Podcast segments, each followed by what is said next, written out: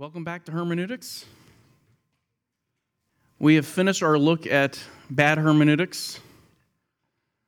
We've been spending several weeks trying to build a foundation so we can understand right hermeneutics, and this morning we're going to talk about the principles for right hermeneutics.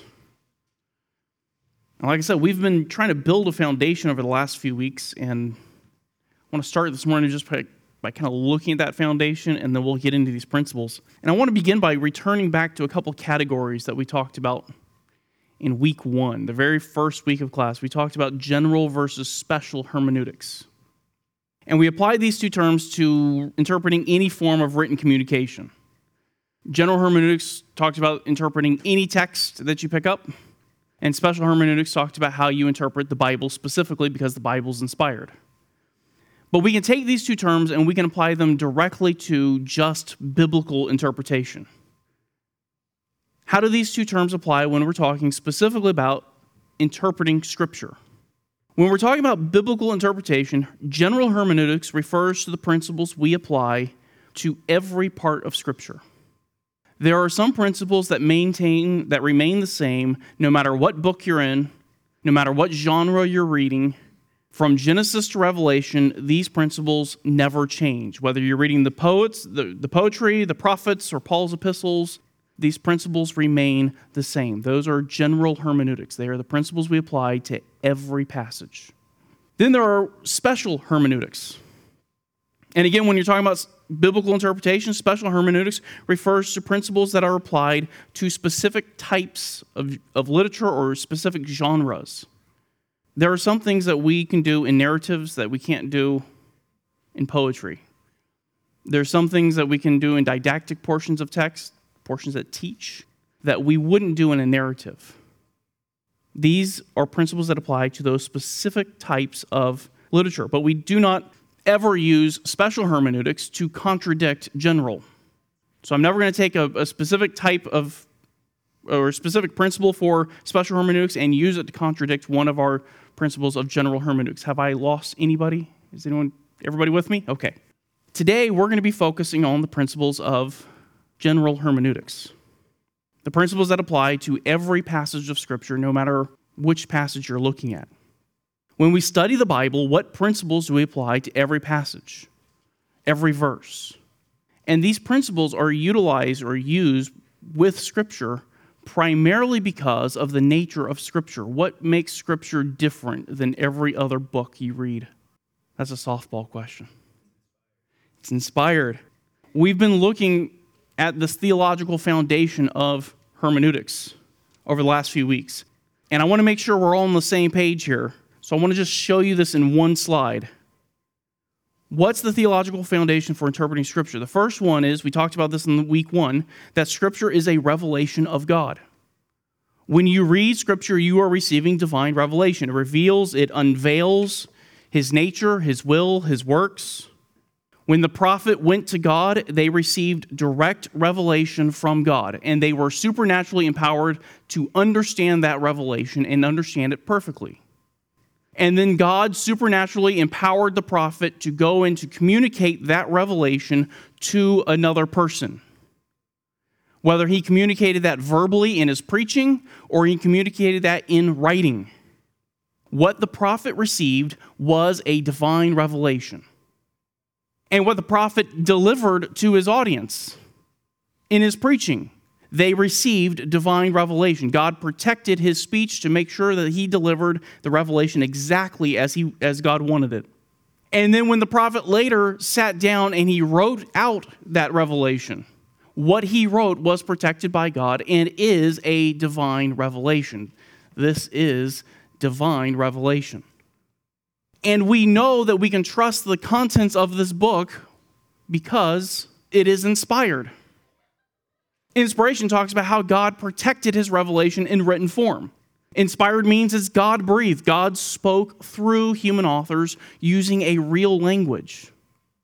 It's not God speaking through a man as though the man were a puppet and the man is just kind of passive. These authors, their entire life was shaped by God to equip them and to prepare them to write Scripture. And then when they sat down to write, God used their words, their style, their vocabulary, their logic, their reasoning to pen his words. And so when we ask who wrote the book of Romans, Paul or God, the answer is yes. They are the words of both. But ultimately, it is God who is the author of the text because the text is inspired. And if the text comes from God, then the text must take on God's nature. If the text comes from God and God is perfectly true, then can the text have lies and errors in it? No, we call that the doctrine of. You guys have been paying attention. Good. Inerrancy. They are inerrant. Simply said, inerrancy says that whatever Scripture says is true is true, what Scripture says is false is false. It doesn't get its facts wrong. And then, after we get that idea, the inerrancy, we also talked about that Scripture is not only the work of God, but it is the work of God through human authors. And those human authors wrote in known human languages. You know, God could have written the text on his own and he could have put the text in a language that you and I don't understand. He could have put it in some, you know, if there was a heavenly language that we would never get. But he chose to write it through human authors. And those human authors understood what they were writing, and that language was intended to communicate so that you can understand, and the text can be understood. Anybody remember the fancy name for the text being clear enough to be understood? Perspicuity. That's the $10 word. Perspicuity. What God intended to communicate to you is not hidden from you. It's not put behind obscure language that cannot be understood. It's not hidden behind an unknown language. And you can take the principles of interpretation and you can apply them, and you can come to an understanding of divine revelation given through the text of Scripture. When we come to the scriptures, this is the theological foundation that we come to. This is what we bring to the text. And this is what we bring only to the text of Scripture. There is no other text that we bring these presuppositions to. And if you come to the Bible and you forget or put aside these foundational truths, you actually distort the meaning of the text. You'll have the wrong meaning. These are unique to Scripture alone. This theological foundation forms the basis of our hermeneutic, of how we interpret the text. All right, so what are the principles of interpreting Scripture? What principles should we utilize to determine the meaning of the text? I have to warn you, um, you're not going to have a big aha moment this morning because we've been doing going through this for six weeks and all but two of these I have mentioned more than once. And some of these are just really obvious. When you accept the theological foundation, some of these are just really obvious. But we're going to lay it out. There's seven of them. I'm not going to get through all seven of them today. We might get through five, maybe six at the most. But we'll look at it. The first principle for right hermeneutics we submit to the authority of the text. That is to say, when we come to the text of Scripture, we have an attitude of submission. We have that attitude because Scriptures come from God. The Bible says they are the oracles of God. And if they come from God, then we are to submit to whatever they teach. And if the Scriptures give us a command, then we come with an attitude of, I'm going to obey. And if the Scriptures say we need to change our thinking on something, we try to change our thinking on it. There's no other text that you come to with an attitude of unequivocal submission. When I read a human author, I don't have an attitude of unequivocal submission. I go to the human author, and what, what's my attitude? More of skepticism. When a human author outside of Scripture writes commands for his readers to follow, I come to it with an attitude of suspicion. I approach the text and ask questions well, does the author have the authority to make this demand? Are his commands logical? Are his commands or his assertions based on sound evidence and reasoning? What would the results of following his commands be? Can I find evidence that anything this author says is true? And by asking those questions, what am I essentially doing? I am placing myself as the authority on the text. I determine how much that text is going to impact me. I determine what I'm going to obey and not obey. I determine how much influence the author is going to have on my life. I can't control his meaning. I can't change what he intended to write. But I do have the right and I have an obligation to discern whether obedience to his text is appropriate. Some human authors recommend and strongly suggest or command that you do what is sinful. And you have a responsibility to say no. Those authors are not inspired. What they write comes from their own sinful heart. And their motives for writing are often sinful. And because they're sinful, their logic oftentimes is skewed and flawed, and even when they're discussing scientific conclusions, it's flawed. And so, to the extent that the author fails to communicate the truth, I should refuse to submit to his or her text. Is that true of Scripture? Well, not if we hold to the theological truths that we just discussed. If scriptures are inspired, then the human authors wrote under the leadership and the guidance of the Holy Spirit. Their words are His words, their logic and reasoning are ultimately guided and controlled by a perfect and omniscient God.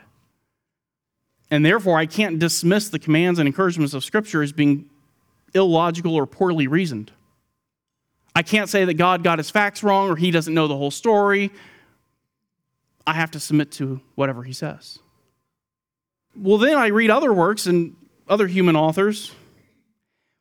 Have you ever done this? You read the book and it's just really poorly written. And you're like, this guy can't even spell. I'm not going to take life advice from him. Or the author just fails to communicate his ideas and you can't even understand what the text says. It lacks clarity, and so it loses all of its authority. But again, we can't dismiss Scripture and ignore Scripture because of clarity.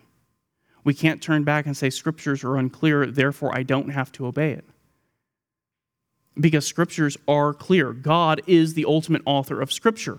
Not only is He the author of Scripture, but He is the author of language itself. He is the one that gave man the ability to speak. He's the one who gave you the ability to understand language. Therefore, he is the preeminent communicator. He's the master of words, he's the master of interpretation. When I speak, like I'm doing now, there are other people who can say what I'm trying to say, they can say it a lot better than I do. When I write, there are other people who can say it better than I do, which is why I use so many quotations. My words can be improved, God's words can't. His words are perfect. Scriptures come from God and they reflect His perfect nature, and therefore they carry absolute authority that I must submit to. And right interpretation of the text of Scripture begins with an attitude of submission. We come to the text of Scripture with the same awe and reverence that we would have if Jesus walked into the door and said, Sit down, I'm going to start teaching. We wouldn't sit there and listen to Jesus and say, Now, is he getting this right? Is what he's saying actually true? We've looked at bad hermeneutics over the last several, several weeks. Some of them demand that the text meet their evidence. They demand that the text prove its assertions. And they say things like, well, if the Bible does not provide evidence that I, that I find compelling, then I'm not going to believe it. Some make science or psychology the authority over the text. And say, well, if the science or psychology doesn't affirm what the Bible says, then we're going to change the meaning of the Bible. Others make the reader the authority of the text. The, the text means whatever you think it means. What does this text mean to you? Then that, that is the authority. And all of them ignore the meaning of the text so they can impose their own meaning so they can make themselves the authority over the text. That is not submission, that's rebellion. That makes the interpreter the ultimate authority. We come to the text with submission. Second principle we are dependent upon God. That is, we come to the text recognizing that a right interpretation requires God to illuminate our minds and help us to understand the, correct, the text correctly. And this principle is really founded on two realities. It's, the first reality is founded on the first is the nature of man. Our minds have been ravaged by sin. What theologians call the noetic effects of the fall. How the fall, how sin has affected your ability to think. Al Mohler actually put together a list of 14 different ways your thinking has been affected by sin. And I'm not going to go through all 14 this morning. But I do want to give you a couple of them that specifically apply to how we interpret the text of Scripture so you can see that you do need divine help in interpreting. The first way that sin affects your mind is ignorance. Ignorance talks about our ability to retain and to obtain truth. There are many things that we simply don't understand because we just don't know, because we have a diminished ability to learn. The gap that we talked about between you and the author, remember time, culture, geography, and language? Those are problems of ignorance. When I put the Hebrew text up there and asked who could read it, your problem was ignorance. You didn't know. You don't know the language, you don't know about the time, you don't know the geography, you don't know the culture, and therefore, because of that, you cannot come to a right understanding of the text. And then you say, Well, I can study. That's true. But sometimes you don't know what you don't know. And you're missing pieces and you don't even realize it. You're ignorant of your own ignorance. And so am I. You need a helper that can overcome your ignorance. When we come to the text, we have to recognize that we are ignorant and we need an omniscient helper to help us understand what we're reading. Second way sin affects your thinking faulty perspectives. Sin warps our perspective of the world, it warps our perspective of Scripture, it warps our understanding of God Himself.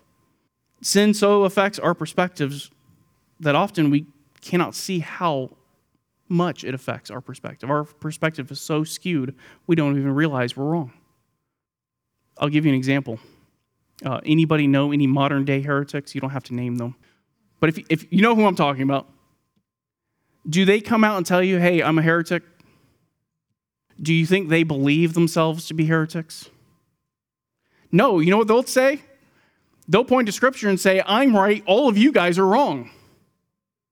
I've got this right, you've got it wrong, and the church has had it wrong for 2,000 years. That's a warped perspective. Faulty perspectives dramatically affect how you interpret the text. And you need to be aware of that. Another one drawing the wrong conclusion. Okay, you're, you're, you're facing some kind of problem, whatever the problem is.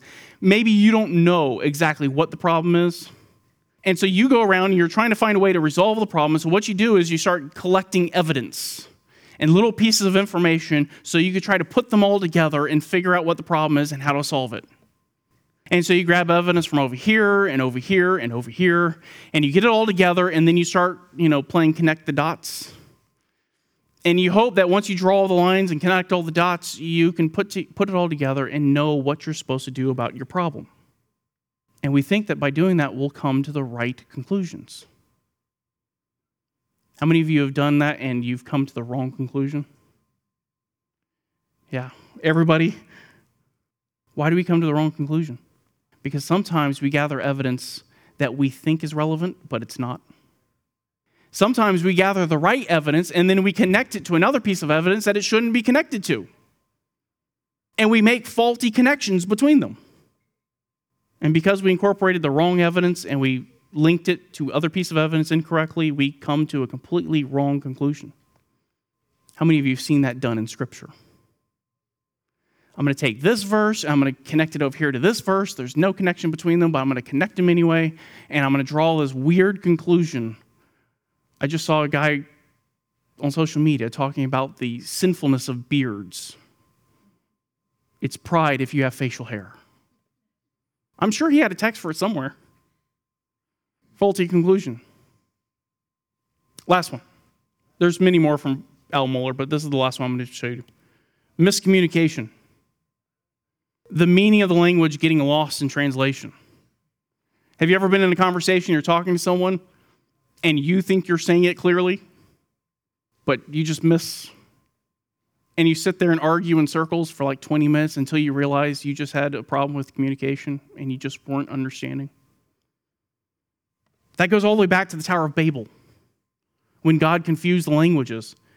He confused the languages in giving everyone a different language. And so you had to translate between them. And if you want to see this in biblical interpretation, just look at all the various translations of the Bible the Message, the New World Translation, the NIV, the KJV, the NKJV, the NASB, the ESV, the LSB, the NLT, and we can keep going. And some of those, there's a wide gulf between what they say. And even uh, over the last couple weeks, we looked at Proverbs 22 6. Train up a child in the way that he should go. When he is old, he will not depart. That misunderstanding is based on a faulty translation, bad communication. These are just a few of the ways that sin affects our minds and our ability to think. And it'll affect the way you interpret the text. And you can't get away from it. You can't get away from the fact that sin is going to affect how you think. And it's going to affect how you interpret the text, which means when you come to the text, you must come to the text with a dependence upon God to offset your handicap, to offset the effects of sin on your mind. To try to interpret the text without depending upon God for help is pride. It proves that you have a warped and faulty perspective on your own ability. And you can see this all the way through Scripture. You see people coming to the text of Scripture and turning to God, asking God for help in merely understanding the text. Psalm 119, verse 18 Open my eyes that I may behold wonderful things from your law if I really want to see the glory of the scriptures, if I really want to understand the law, I have to turn to God and have Him open my eyes, not my physical eyes, but the eyes of my understanding, so that I am able to understand the text. Uh, later in Psalm, Psalm 119, verse 73. Your hands made me and established me. Give me understanding that I may learn your commandments. If I want to know the commandments of God, I need to go to Him and ask Him for understanding. Psalm 119, verse 125. I am your slave. Give me understanding that I may know your testimonies. The psalmist loves the word of God, but he also recognizes that he needs help in understanding it, that he cannot interpret it rightly on his own. You go into the New Testament, you find the same idea, Ephesians 1, verses 17 and 18 that the God of our Lord Jesus Christ, the Father of glory, may give to you the spirit of wisdom and of revelation and the full knowledge of Him, so that you, the eyes of your heart, having been enlightened, will know what is the hope of His calling, what are the riches of the glory of His inheritance in the saints.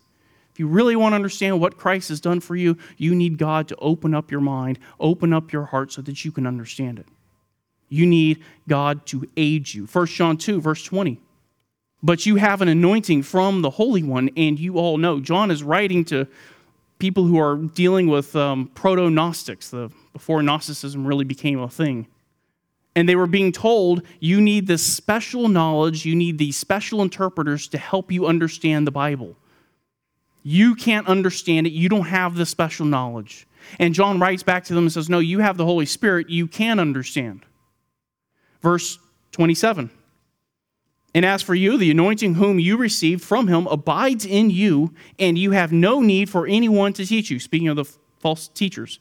But as his anointing teaches you about all things, and is true, and is not a lie, and just as he has taught you, abide in him. You have been given illumination from the Holy Spirit. Yes, sir. Yeah, and some do. He, he was saying that this is used as uh, these verses can be used to go by a false teacher to go in the wrong direction. That is true. And I think that's a, that's a good argument for context, right? They'd have to pull that out of its context, out of its historical context, and out of the literary context to do that. But you're exactly right. That is a verse they can use. These verses describe the illumination of the Holy Spirit. Have you ever heard someone come and say to you, I was reading the Bible this morning and God revealed this to me? It's actually really bad language. That's miscommunicating. Revelation is talking about God giving new information. What they really mean there is God illumined my mind. He gave me the ability to understand what was in the text. Isn't that wonderful when you can read a text you've read a hundred times and you can still see new truth in it that you haven't seen before? Dr. Clausen defines the illumination of the Holy Spirit this way it is the internal witness of the Holy Spirit that expands the believer's understanding and produces a fullness of conviction about the certainty and reliability of the meaning of the biblical text being studied. Well, then some people will say, well, you know, if it's the Holy Spirit that's supposed to open my mind, then maybe I shouldn't spend so much time reading books and I should spend more time praying. Maybe that's what I need to do. Put the books away and pray some more, and then I can come to a real understanding of the text. B.B. Warfield answered that this way Sometimes we hear it said that 10 minutes on your knees will give you a truer, deeper, more operative knowledge of God than 10 hours over your books. What is the appropriate response? Than 10 hours over your books on your knees. He said the answer is not to replace study with prayer. The answer is to take your study and bathe it, marinate your study in prayer. And as you study, as you work through the text, that you are constantly crying out to God, asking God to help you understand what you are reading. Any questions so far? We've looked at two principles. We submit to the authority of the text and we are dependent upon God. I think these are pretty straightforward, but if you have questions, no? Okay. Let's look at the third one. The third principle we set aside our pre understanding. We set aside our pre understandings. That is to say, we let the author be the authority on his own words. It is the author who determines the meaning of the text. This is what we call authorial intent. The author decides what his text means, not our pre understandings, not our theological preferences, not our preferred interpretations. We take all of those and set them aside. I didn't say we erase them, I said you set them aside. But this is where, of course, as we learned a couple weeks ago, this is where someone will say, yes, but which author are you referring to? The human or the divine? Remember, we talked about sensus plenior? Well, even that pre understanding needs to be set aside. Because the Bible makes no such distinction. You won't find that distinction anywhere in Scripture. The words of Paul are described as being the words of God. The words of Moses are described as the words of God. The words of the prophets are described as being the words of God. And so you need to take that pre understanding and set it aside when you come to the text. There is a singular meaning of the text, it is both the human and the divine author's meaning. They both have one intended meaning of the text. And when I interpret the Bible, my goal is to get back to what the author intended, not what I want it to say. And oftentimes we do this not by intentionally going and trying to read something in the text, but we go to the text with a lens. Some people go to the text and they read the text through their theological system. And so the text just becomes another way to prove their, their pet doctrine. They're really big on the sovereignty of God, and now every passage is about the sovereignty of God. Or they read the text through the lens of a confession or a creed. We talked about confessionalism. And the text means whatever the confession says or they read it through the lens of science or psychology. We talked about that. When you come to the text of Scripture, your goal is to know what the original author wanted to communicate, which means you come to the text, you set aside your confession or creed, you examine the text, figure out what the author intended there. And then you compare that to your confession or creed. And to the extent that the confession or creed lines up with what the author said, keep the confession or creed. If the confession or creed contradicts what the text says, you either get rid of that portion of the confession or creed or you get rid of the creed altogether. But the creed and you are submitted to the text.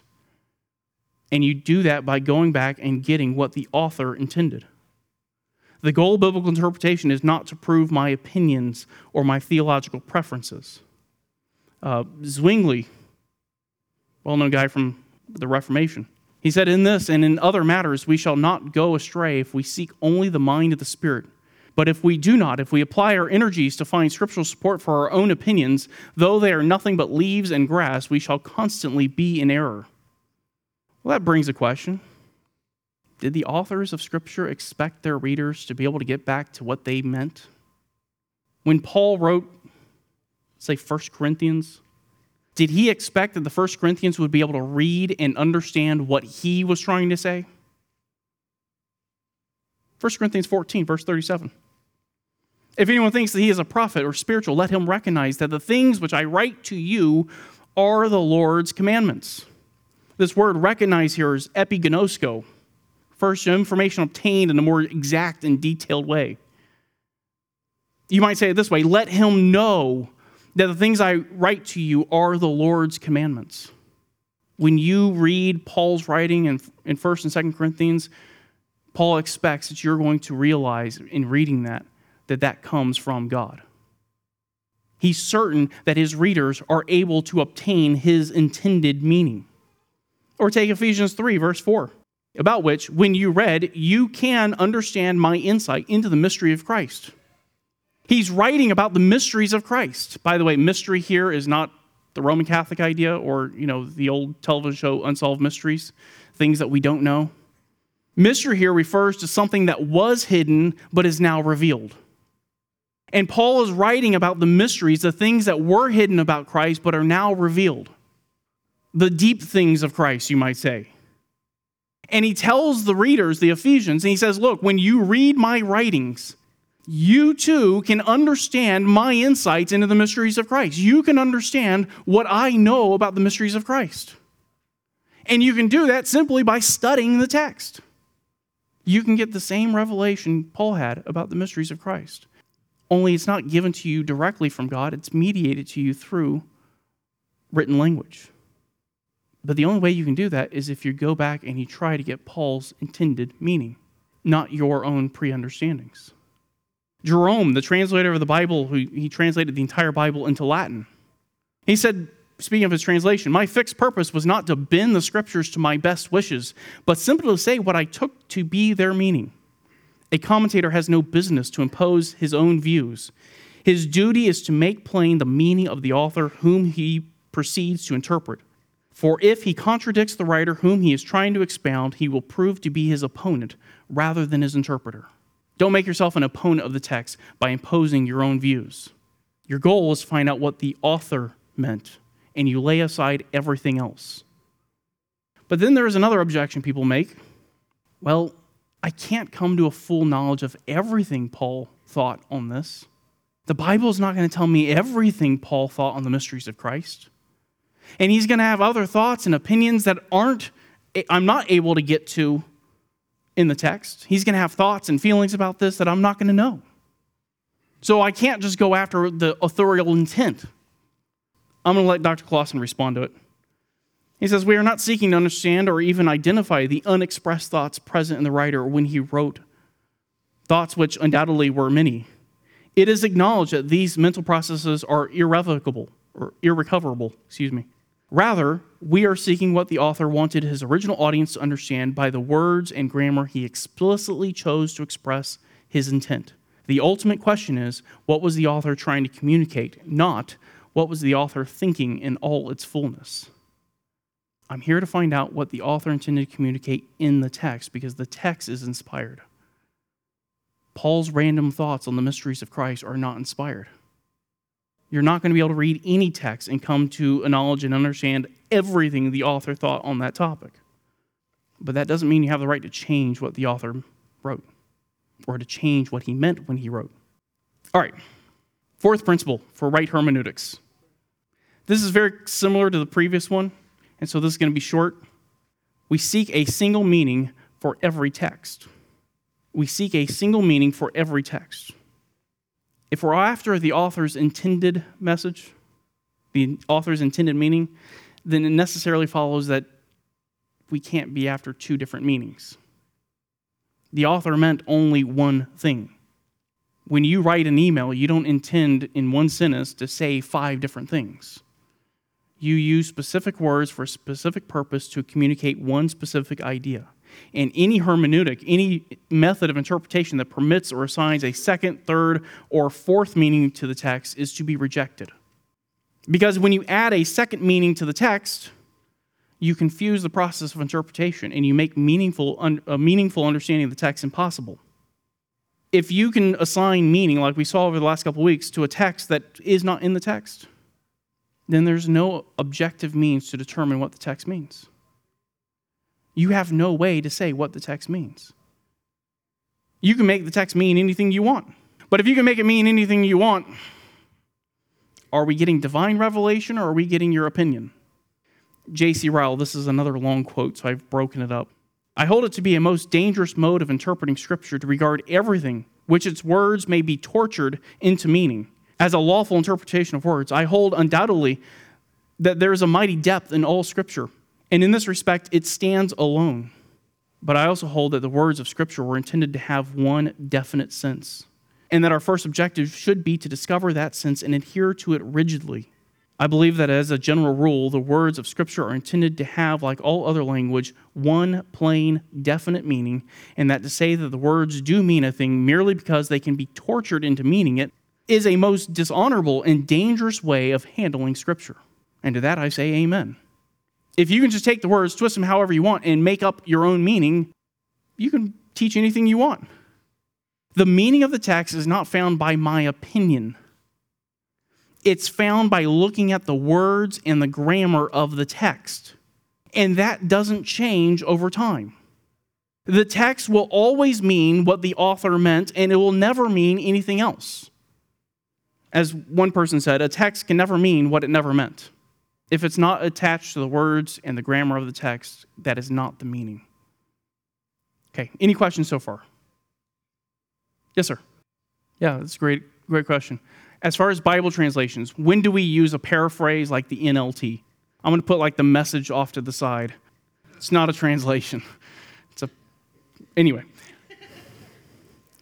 The NLT was actually devised and put together not to play fast and loose with the text, the translators there wrote that text for children and for people who are reading in English, but English is their second language. That's what it was designed for. It was designed for people who struggle with the English language. It was not intended to. So, if English is not your first language and you struggle to read and understand the NASB or the LSB, pick up the NLT. It's a good place to start. But if English is your first language, I would stick with the more literal translations. I don't see any reason to go to something like the message. Because, why? The meaning of the text is bound up in the words that the author used. And when you go to the paraphrases, the words on your page don't relate back to the words that the author actually used. And so you, you have, in between you and the text of the actual author, you have that translator standing in between you. Yes? I think it could be used for daily reading. I think it would be legalism to say, no, you shouldn't read the NIV ever. Yeah, you can use it for daily reading. Just understand the NIV, like every translation, has problems, right? And if you're going to do a deep study, I wouldn't recommend using the NIV for it. Does that make sense? Yes, ma'am. Right. Yeah, and that's another way that you can check your, your translation is just, you know, pull up some Bible software, uh, if you don't have Bible software, blueletterbible.com, .org, one of those. Blue Letter Bible, they'll give you multiple translations. And you can see the differences between those translations, and that'll help you understand what the text means. And that's actually one of the different ways that you can understand if you got the right interpretation. Yes. The original NIV, to my understanding, was probably the better one. The later editions, like the T, NIV or the in they have a new NIV that came out that's gender neutral. So I, I, think the original, I, I don't remember off the top of my head, I think in the 1970s is when it was first translated. 74, thank you. The original one was decent, but as you get later, it's kind of like the NASB. The original NASB was really good, the 95 was really good, and the 2020 just not worth it. But the original one, I think it was the better one. So having a good commentary is helpful. Um, I think MacArthur issued a study Bible in the NIV, and his one condition for doing it was, "You let me tell you where you let me tell the reader where the text is wrong, and where they got the translation wrong." So, daily reading, yeah, you can read it. Would I recommend that be your primary intake of the word? Probably not. All right. Any other question? Yes. Any other questions? All right. Let's look at number five. We understand the language naturally and in context. We understand the language naturally and in context. Uh, Martin Luther described it this way We must everywhere stick to the simple, pure, and natural sense of the words that accords with the rules of grammar and the normal use of language as God has created it. In this sense, scriptures are interpreted like every other book. It's interpreted with the assumption that the author intended to convey a message and he in, he's going to convey that message through written language. And when he writes and uses words, he followed normal and accepted definitions. When he constructed sentences, he used the normal laws of language and grammar. And he chose specific words and specific grammatical instructions to convey the meaning that he wanted to convey. Uh, Milton Terry said the first work of the interpreter is accordingly philological, that is, dealing with the study of language. He, that would be the interpreter, should know the primary signification of each word, the manner of its usage, and the peculiar shades of meaning it may have acquired. I need to know what the words mean if I want to know the meaning of the text. These words that he uses have specific definitions definitions that the author knew, and he wrote that word because of that definition. And if you come to a definition that you can't find in a dictionary, your definition is probably wrong. If you assign a meaning to a word that no one else assigns to the word, you've got it wrong. Let me give you an example. Take the word hat. H A T, hat. What is a hat? A head covering. Now, if I said this statement, I forgot my hat in the car, we all understand what a hat is. Does anyone understand a hat to be anything other than a head covering? No. Okay, good. When you read that text, when you read that, would you spiritualize that statement? Would you take an allegorical hermeneutic to that? You know, like this. I'm going to interpret this text allegorically.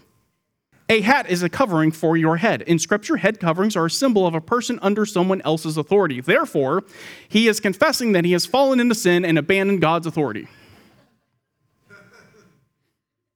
Welcome to the allegorical hermeneutic. Is that how you would understand the statement, I forgot my hat in the car? And you laugh, but that is exactly how people interpret the scriptures. That's the kind of silliness that people use. The plain and natural meaning of the phrase, I forgot my hat in the car, is that I forgot, I left my head covering in the car when I intended to bring it inside. That's the plain, natural sense of that statement. And in the same way, when you interpret Scripture, you understand the words according to their natural meaning within their context. Understanding language natural also means you understand it according to the normal laws of grammar. Once you know the meaning of the words, you have to understand how those words relate to each other. You have to go back to seventh grade English class and learn grammar all over again. Because if you're like me, you didn't learn it in seventh grade English.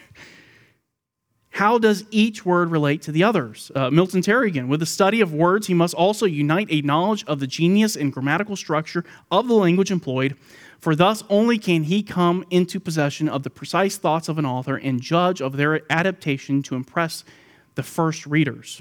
He said that in a very fancy way. Grammar is what tells you how those words relate to each other. Grammar is how he takes individual words and brings them together to express ideas and concepts. And if you don't understand the grammar, if you don't follow the normal laws of grammar, then you don't get the author's meaning. Why? Because the author followed the normal laws of grammar when he wrote the text which means you have to follow the same laws.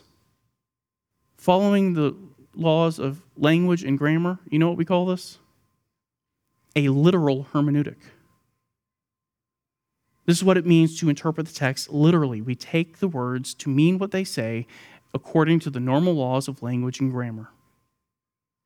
And this also applies to interpreting figures of speech, because figures of speech are normal parts of language. They are tools that author, authors use to help express an idea. And you can only understand and recognize a figure of speech when you understand the words and the grammar. Bernard Ramm. Whenever we read a book, an essay, or a poem, we presume the literal sense in the document until the nature of the literature may force us to another level. We start on the normal sense. This is the only conceivable method of beginning or commencing to understand the literature of all kinds. The non literal is always a secondary meaning which presumes an already existing literal understanding of literature. You can't understand the metaphorical usage of a term or the figurative usage of a term until you understand the normal, natural meaning of the word.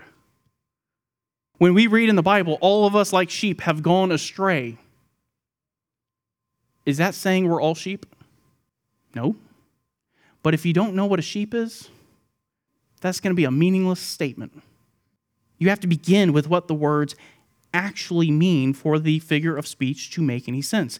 And figures of speech, symbolism, are not means of hiding the, the message. You'll hear today, well, this is all symbolic, so we can't understand what it means. No, I'm sorry. Authors don't use symbols as a way to hide what they intend to say. They don't use figures of speech to obscure the message. They're used to help you remember the message. When God says, I am your shepherd, that helps you remember it. They help shorten and condense the message because I can take the word sheep and I can add all sorts of meaning to my statement because you understand what a sheep is. Figures of speech help get your attention. Illustrations and sermons are really helpful in getting your attention. They're also really helpful in making the message colorful and vivid. Go read Charles Spurgeon and all the metaphors he uses, and look how his text just comes alive. They also help bring definiteness to concepts that are kind of abstract and hard to grasp. By using a figure of speech or a metaphor, you can help people understand that concept. These are all tools the author uses to communicate what he wants to say, not hide what he wants to say. Think of it this way all communication boils down to the principle of shareability. That is to say, the author or the speaker is the servant of the one to whom they are communicating with. If I got up this morning and I started teaching in Farsi. Anybody here know Farsi? Wonderful. Nobody knows Farsi. And let's just say I knew Farsi and I was fluent in Farsi, and I stood up here and I started my class today speaking nothing but Farsi. Would that help any of you? No. The whole point of me standing up here talking is for me to communicate an idea and a message to you. And if I want you to understand the message, I have to put it in a, in a language, in a form that you understand. I have to make it to where you can understand what I'm saying. So I'm going to use the most natural sense of the words. I'm going to use the most natural grammar. And I'm going to stick to the grammar as best as I can so that I can clearly communicate the idea and I'm sure that you grasp the idea because there's no author in the world who's going to spend the time to write a book so his readers will be confused about what he said. It's pointless. And if the author is going to use words in their natural way, according to the normal laws of language and grammar, in order to interpret the text, you must also do the same. You must read the words in the most natural way according to the laws and grammar. Dr. Clausen says, uh, speaking of this idea of shareability, the writer or speaker becomes the servant of the one with whom he speak, seeks to communicate, for he is bound to use the language understood by the reader if he wishes to communicate successfully. The authors of Scripture wrote, like in the New Testament, they had two options. Actually, they had more than that, but there was classical Greek that all the scholars knew, and then there was Koine Greek, street Greek, common guy Greek. Which one do you think they picked? common guy Greek. I'm going to write this for everybody. Authors write using normal laws of language and grammar, and when we study the text, that's how we should interpret the text. All right, I've got two minutes left. There's no point in going to number six. Any questions, comments, concerns? Noetic, it refers to your thinking, how sin affects your thinking. Any other questions?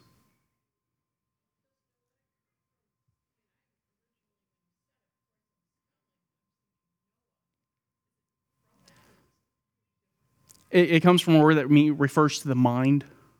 It's a Greek word that refers to the mind. Actually, that, that's interesting because when I, when I teach this for biblical counseling, we talk about the noetic effects of sin. That's the very first thing I say.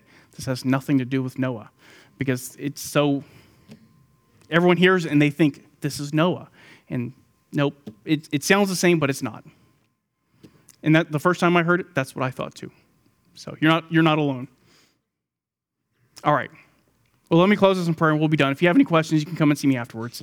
Let's pray. Father, we thank you so much for your word. Uh, we thank you uh, that you have revealed yourself in a way that we can't understand. We do ask that you would help us as we uh, come to the text, that we would be uh, that we would be equipped, that we would bring right principles to our interpretation, and that we would handle it in a way that is pleasing and honoring to you. We also ask that you help us this morning, that we would, in our worship, that you would be glorified in all, that you would help us to apply your word to our lives, and that we would be doers of the word, not just hearers only. We ask this in Christ's name. Amen.